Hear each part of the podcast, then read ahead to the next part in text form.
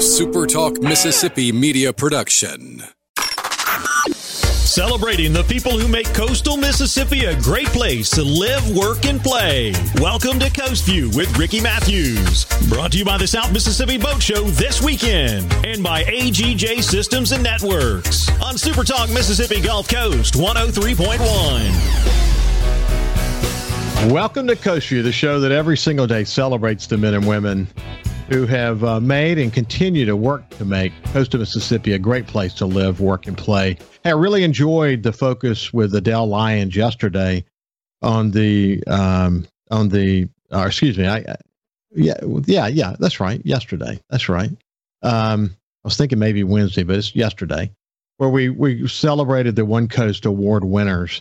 So uh, we had something to say about each one of them, and we talked a little bit, a little bit about the process and the, the really jam-packed event at the the, the Beau Rivage. What a terrific event that was! I was honored to to give a keynote there about leadership, and um, a story we'll post um, about the um, about the event and share a video that I shared from Coast View at the event. So you can you can look to see that.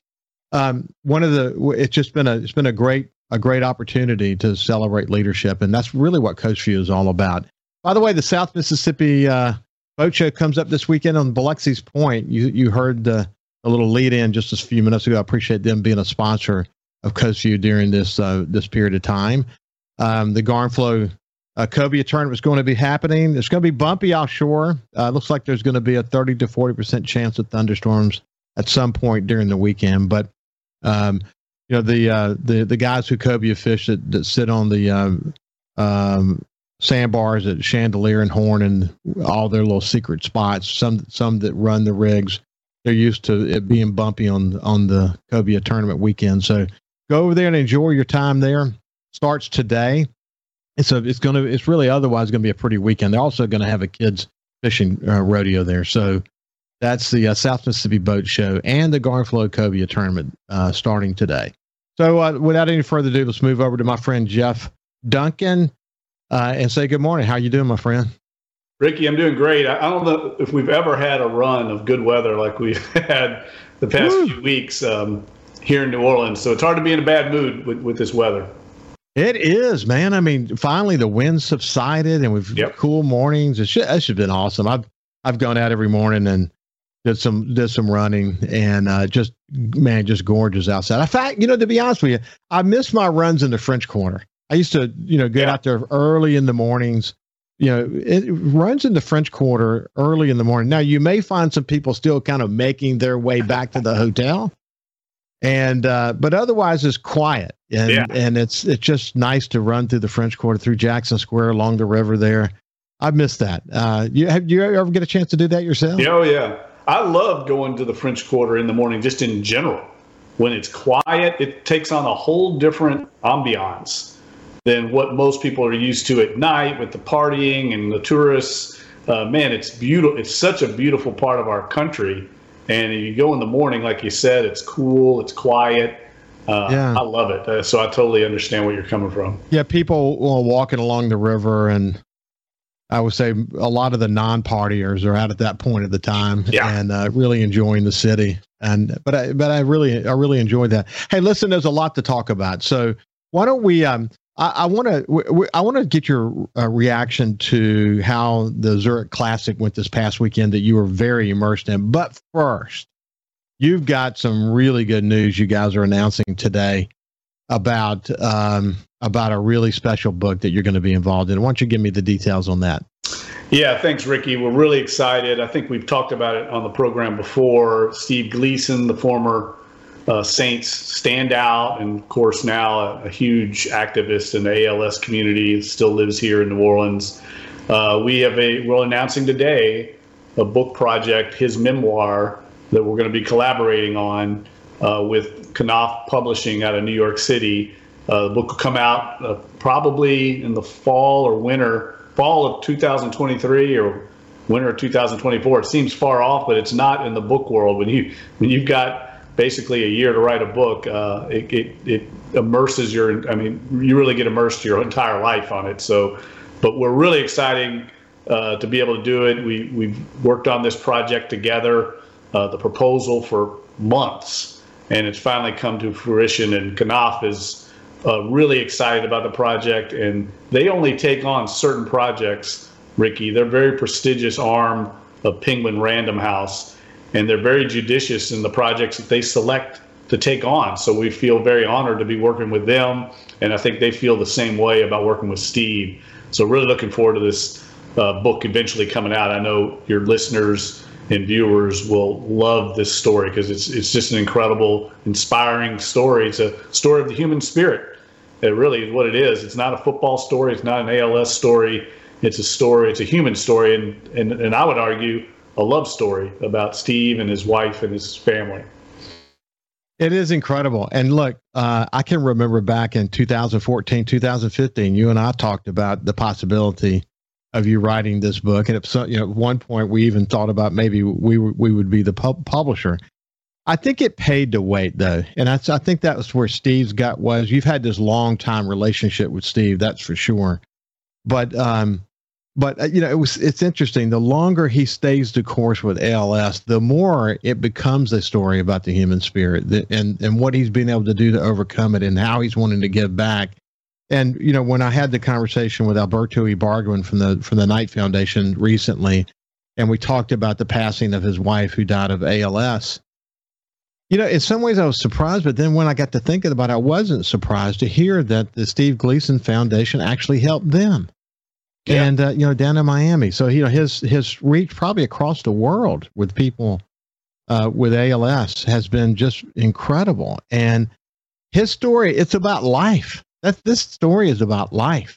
Even when everything has been taken away from you, if you've got your heart and your mind and your family, you can just about transcend just about any challenge, can't you? Yeah, I think this, the story is of one of resilience and uh, drive and determination. And I think Steve finds that drive and determination in his family and the love he has for his family that keeps him going. Uh, people ask me all the time, how long's Steve got? Well, Steve's going to live as long as he wants to live. That's the amazing thing about it. I mean, the disease has progressed. It's not, uh, it's plateaued. Uh, he lives with a ventilator and has a trache, a trache that allows him to, Uh, he's fed through a feeding tube. He's very much like Stephen Hawking, who lived four decades with A L S.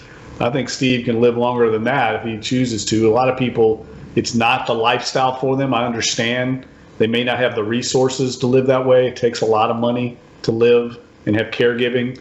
Uh, but Steve does. He's fortunate, and he knows that. But I think along the way, he's changing people's lives like you talked about. He understands that's another part of his uh, resilience is he under, if he continues to uh, move forward and have a purpose-filled life, others might as well. And I think that's a big, a big uh, motivation for him. It's, it's a, it's a disease that ravages the body, but it doesn't ravage the mind. I have a very close friend, uh, people in coastal Mississippi who have been around here for a while know that Anthony Topazi, the former president of Mississippi Power, who was a, a real partner for me and others during the recovery effort for Hurricane Katrina. His work was just fun, fundamentally important. And we were very, very close during that time. We worked very closely during that time. But during the latter stages of his disease, uh, a group of us from the coast went up to visit with him in Birmingham where he was. And um, it was just so sad to see him that way. But at the same time, his mind was clear. You know, that's the, that's the, it's just a, It's just a brutal disease uh, when you when you think about how it takes a person down. And as you pointed out, people people give up. They give up for financial reasons. They give up because they can't they can't adjust.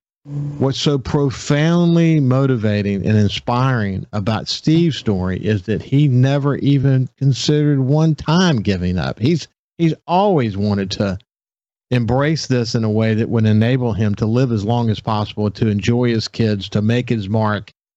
And I mean, it goes back to the beginning when he still had his voice and, and the preparation he did to get ready for, you know, having all of that taken away from him. What a story, Jeff. And I mean, I listen, congratulations to you that you, through your friendship with him and through your incredible writing capabilities, that you'll be, in, you'll be paired up with Steve to write this and fundamentally important story that I, I, I will predict now that that book will go, you know, to the top of the list. It's going to be a really popular book. Yeah, we hope so. I mean, uh, Knopf certainly is putting the power of their resources behind it, and they're as excited as we are about it. So we could not have found a better publishing home. And there was a lot of interest up in New York. Uh, we had other interest from some of the big five publishers as well, because it's a tremendous story, Ricky. Uh, so that doesn't surprise me, but we're honored that Knopf chose us, and um, we, we are really excited to get started on this. Well, congratulations, man. I can't wait to read it. And uh, I'm, I'm proud of you for being involved in, in a, you know, continuing to be innovative as a writer. And uh, it's no no surprise to me that, that Steve selected you to be the person he would work with to write this book. That's that's awesome for you and for Steve, because I, I think you're the best that he could have selected, you know, given the situation, for sure. Okay, so when we come back from break, I want to get your uh, ideas about how the Zurich Classic went.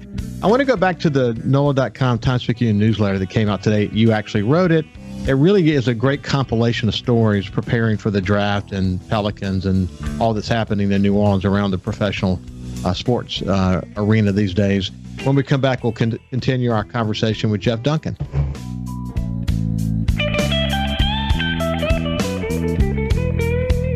Listen live or on demand and watch episodes of Coast View on your laptop, desktop, or on your phone or tablet by going to supertalk m s gulf coast dot com.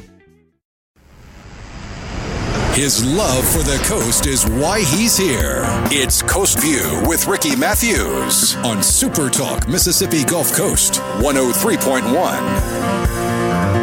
Welcome back to Coast View. We have Jeff Duncan from N O L A dot com and the Times-Picayune. And we're going to shift gears now and move over to last weekend, sort of a look back at what what's really turned out to be a terrific golf event for pros in New Orleans. We talked a lot about that last week, this mix of playing golf and then the sort of, what you call it, nightlife, but the dinners and the social get-together, the fact that this is a team event.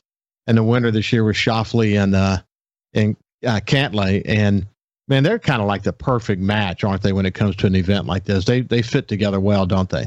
Yeah, they were they were incredible. I mean, they led from start to finish, really never looked like they were going to lose this tournament. They didn't really wobble when Billy Horschel and Sam Burns made a run there on the final day. And they're two of the top players in the world, so it's not surprising. And they, was, they were part of that great field we had. I mean, we had five of the top six ranked players in the world, and I think ten of the top sixteen in the field. That's one of the top, most strong, uh, strongest fields on the P G A Tour outside the majors. And it just it's a testament to the work that Zurich does, the local officials at the Four Kids Foundation. You, you know, you talk to these golfers, Ricky, uh, it goes beyond the event. Uh, you know, they, they take these guys on fishing trips out in the Gulf. They fly them down in a helicopter to the marsh.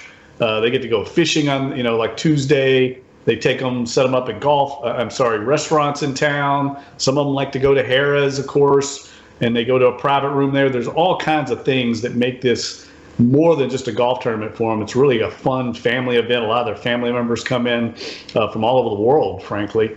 Uh, so I think they they know that New Orleans is a great asset for them to get golfers to come here. And I think it's only going to continue to grow uh, in the years in the future. And as you pointed out, we're not talking about a, a, a tournament with just a fun day. There was a huge purse with this one, wasn't there? Yeah, well, I mean, eight point three million dollars total in purses. Each of the winning team members got about one point two million dollars. Uh, and so it's one of the most prestigious uh, prize packages on the P G A Tour as well. And that obviously doesn't hurt their cause. And and there's guys like that weren't here that normally will be here, like John Rahm. Uh, he wanted to be here, but as a as an ambassador, Uh, with Zurich, he had he had another assignment, if you will, that weekend. So that that's going to you guys are going to come and go, but rest assured, it'll, this field's going to continue to be one of the strongest ones on the tour. So you're watching uh, a, a group of of uh, young stars.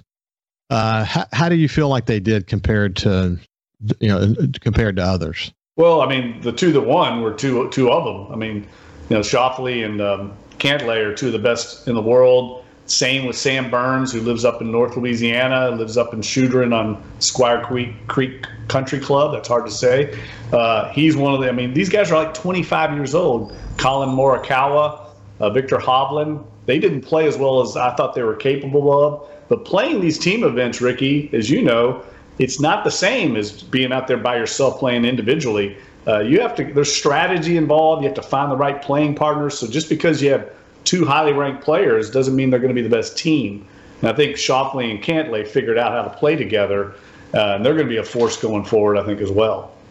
I thought the coverage was terrific. Um, you look at the national press on this, it was almost as if there wasn't a game of golf playing. You know, the star of the show was the alligator. Yeah, they love that. And I'm, I'm concerned a little bit about Tripod. You know, he's the He's or she, I'm not sure if it's he or she, is, yeah. the, you know, kind of always ruled the roost out there. Big three-legged alligator. We don't know what happened to one of the legs. But I have not seen Tripod, Ricky, in two years now. I don't, I don't know what's going on, but uh, I don't want to spread any rumors, but I'm worried. Let, let me just put it that way. Yeah, we shall see. Okay, so look, one of the things that I've urged people to do is to subscribe to the Insider Newsletter, the Saints Insider Newsletter. And as it turns out, we should point out we're doing this this recording on Thursday because of Jeff's schedule. And it just so happens that there are a lot of things happening tonight, on Thursday night, not Friday. This is airing on Friday. And that is, of course, the Pelicans play. Uh, they're down three to two, but they've really done well considering the situation that they are in. And then on top of that, you've got you've got the draft starting for the N F L. So we can't get into specifics about those, but we have some really important information to give you about the process behind the draft. And I, I want to just really quickly focus on the newsletter for just a second, because I want to give you a sense of what you know what you do, what you'll get if you sign up for this for this newsletter. So Jeff, you know, I mean, you've got a great team. I mean, I think Luke Johnson's doing a great job. Amy's doing a good job. Rod, I mean, you got a great team. Um, so when you sit down to do a newsletter like you did for this morning, I mean, you're you're never short of great things to write about to help prompt people that they need to engage with N O L A dot com and the Times-Picayune. Tell me more about that. Well, the newsletter, I think, is great. And the reason it's become so popular is because the news comes to you. You don't have to go find it. Every morning you can look in your email inbox, and it's going to give you the roster and a little synopsis of what we have if you're a Saints fan, or the Pelicans have a newsletter, L S U has a newsletter, and we're going to do we're going to introduce one soon, Ricky, that I think will be really popular. It's going to be a Sunday morning newsletter just for sports that's going to recap the top stories of the week, like five to seven. Here's what were our top stories of the week in case you missed it, because everybody's got busy schedules. You don't have maybe the time to consume news like you used to, and I think that newsletter will be very popular. Uh, they've become, I think, uh, a really a great conduit between the reader and N O L A dot com, because it allows us to kind of send the news to your inbox and select for you maybe what you might be interested in in reading. Uh, you know, not everybody, like the old days, you got the newspaper and it all came in one package on your front porch and you looked at it. Now I think people are more a la carte interests. They might have interest in just the Saints or just sports and maybe food. Maybe they're into uh, you know, uh, recipes, things like that, or the, the local dining scene in New Orleans. We're gonna have, we have newsletters for that. People like to, you know, specialize, if you will, in their news consumption, and this is a good way to do it. By the way, I see that my friend Laurie Jackson from Ukraine has joined us on Skype, and we'll be to her after this next segment. After this segment, Laurie's an independent Uh, missionary in Ukraine doing some incredible work. God bless her and the people that she's working with. And if you follow me closely, you know that, man, I've, I feel so helpless. Uh, but she'll talk to us a little bit more about how we can help. So anyway, coming back to to to um, the, the situation, why don't we spend just a little bit of time talking about why you keep bringing up the two thousand seventeen draft and and the process behind that, and they they're implementing that now, and how that will guide this draft uh, that will that will start tonight, or at least started last night because this is airing on Friday, but we're doing this on Thursday, so it starts starts tonight on Thursday night. Yeah. Well, you know, look, they made that big trade, Ricky, to get two first round picks now, and I think they did that with two thousand seventeen in mind. two thousand seventeen, they also had two first-round picks. They selected Marshawn Lattimore and Ryan Ramczyk, who are two of the core players on the team. And they also got Alvin Kamara out of that draft. And I think they see yeah. that that core, along with Marcus Williams and Trey Hendrickson, who unfortunately were so good the Saints couldn't keep them because of their salary cap issues. That became the core for this recent run that's been one of the most successful runs in franchise history. The Saints are the second winningest team in the N F L the last five years because of that draft core. The Saints need another one now. They've had some decent drafts, but they haven't had another gonzo draft like that two thousand seventeen one. And the roster's kind of maturing and aging a little bit in some spots. They need another influx of young stars to be the next core. And I think they see this draft as possibly uh, yielding that. They've got five picks in the top one hundred twenty in the whole draft. So uh, they feel like they can get at least three, maybe starting caliber players out of that, and maybe two others that are contributors that could be the core like two thousand seventeen was. Well, as you pointed out, they've gotten really good at studying who's available and finding sleepers. So I, it's going to be interesting because the more sleepers they find, there's a lot of speculation about whether they'll trade down. That, you know, there's a trend toward trading down, but um, they may have their heads around some folks that they know are going to make it out of the first round not being selected, and maybe even the second round not being selected. And um, they've got really good at that, haven't they, Jeff? Well, here's what I think, Rick. I think people need to understand that, you know, everyone loves the draft, and they look at all the media now that covers the draft, and they see these these rankings of players and mock drafts and all that. But that's not necessarily what the Saints are going by. They have their own ranking system, and they'll have players that maybe have more value to them than other teams in the league because of the defensive scheme they play, the offensive scheme, what they ask of players. They have very strict uh, prototypes of size and speed. So they will get their draft board down to about one hundred, one hundred twenty players that are right for them, and they will basically toss out the other nine hundred prospects. So the Saints might have a guy that's fortieth on their board that might be two hundredth on these other draft lists, and the Saints select him in the second or third round, and Saints fans go crazy because they think it's a reach. Well, it's not a reach to the Saints because they know their roster. They know what their coaches are asking for from those players at those positions. So they're very specific to their needs. And uh, so they may find a guy in the fourth or fifth round that is one of their fifty highest rated players in the whole draft, but he may not, he, he may be on these mock projections a seventh rounder, but not for the Saints. And I think people need to understand that's how it works. Okay, so by the time this airs, the Pelicans game will have played, so we'll sort of, sort of know the outcome. But aside from whether they win or lose tonight, they've really shown well. They have played well for for a young team. Um, they've given they've given the Suns everything they could uh, they could ask for, and uh, it's been a, it's been a good good round for them, hasn't it? Well, I think they far exceeded everyone's expectations, especially after the season began one and twelve. So I think at this point, Ricky, everything's been lagniappe. I mean, once they got through the play-in tournament and got into the playoffs, and they're they're facing the number one seed in the Western Conference, the team that won the most games in the entire league. For them to have already won two games and to push them in every game, I think uh, is really a, a great credit to Willie Green and this young roster.